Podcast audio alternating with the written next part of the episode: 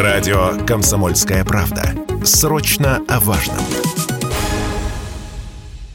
Консультанты, сопровождавшие сделки по закрытию иностранных бизнесов в сегменте потреб рынка в России, подсчитали, общая сумма убытков, которые потеряли эти бизнесы, составляет около полутора миллиардов долларов. Цифру приводит коммерсант. С учетом временно неработающих сетей, которые об уходе не заявляли, сумма, скорее всего, приближается к 2 миллиардам долларов. О том, насколько чувствительны эти потери для иностранного бизнеса, Радио КП объяснил генеральный директор Вектор Маркет Research Дмитрий Чумаков.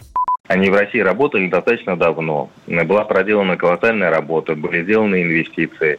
И тут по каким-то вот непонятным для многих рядовых европейцев, например, э, компании сворачивают свою работу и, соответственно, теряют не только, ну, казалось бы, может быть, не очень большую долю в своих продажах, но они теряют достаточно много в плане маржинальности. И для того, чтобы, э, скажем, отбить те инвестиции, которые оказываются потерянными, компаниям придется работать достаточно серьезно, и вряд ли из операционной прибыли текущей, скажем, они смогут эти потери возместить.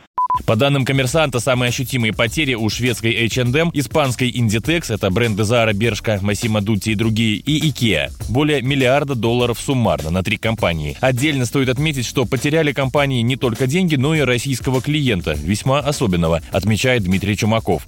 Российский рынок, знаете, еще чем интересен? Он очень э, рентабельный. И российский покупатель, он очень благодарный, и он зачастую испытывает э, высокую лояльность к тем брендам, к которым он привык. Когда покупатель находит определенный бренд, допустим, если говорить об одежде или обуви, где лекала э, и модели под него подходят, то покупатели просто-напросто в эти бренды, в эти магазины и ходят, регулярно совершают покупки. А учитывая, что климат у нас очень разнообразный и большой большой части страны зимой достаточно холодно, то это приводит к тому, что большой спрос на зимнюю одежду. А зимняя одежда – это очень рентабельный продукт для производителей одежды, который практически отсутствует в Испании, например, в других южных странах, да, потому что там зимой нету такой холодной погоды.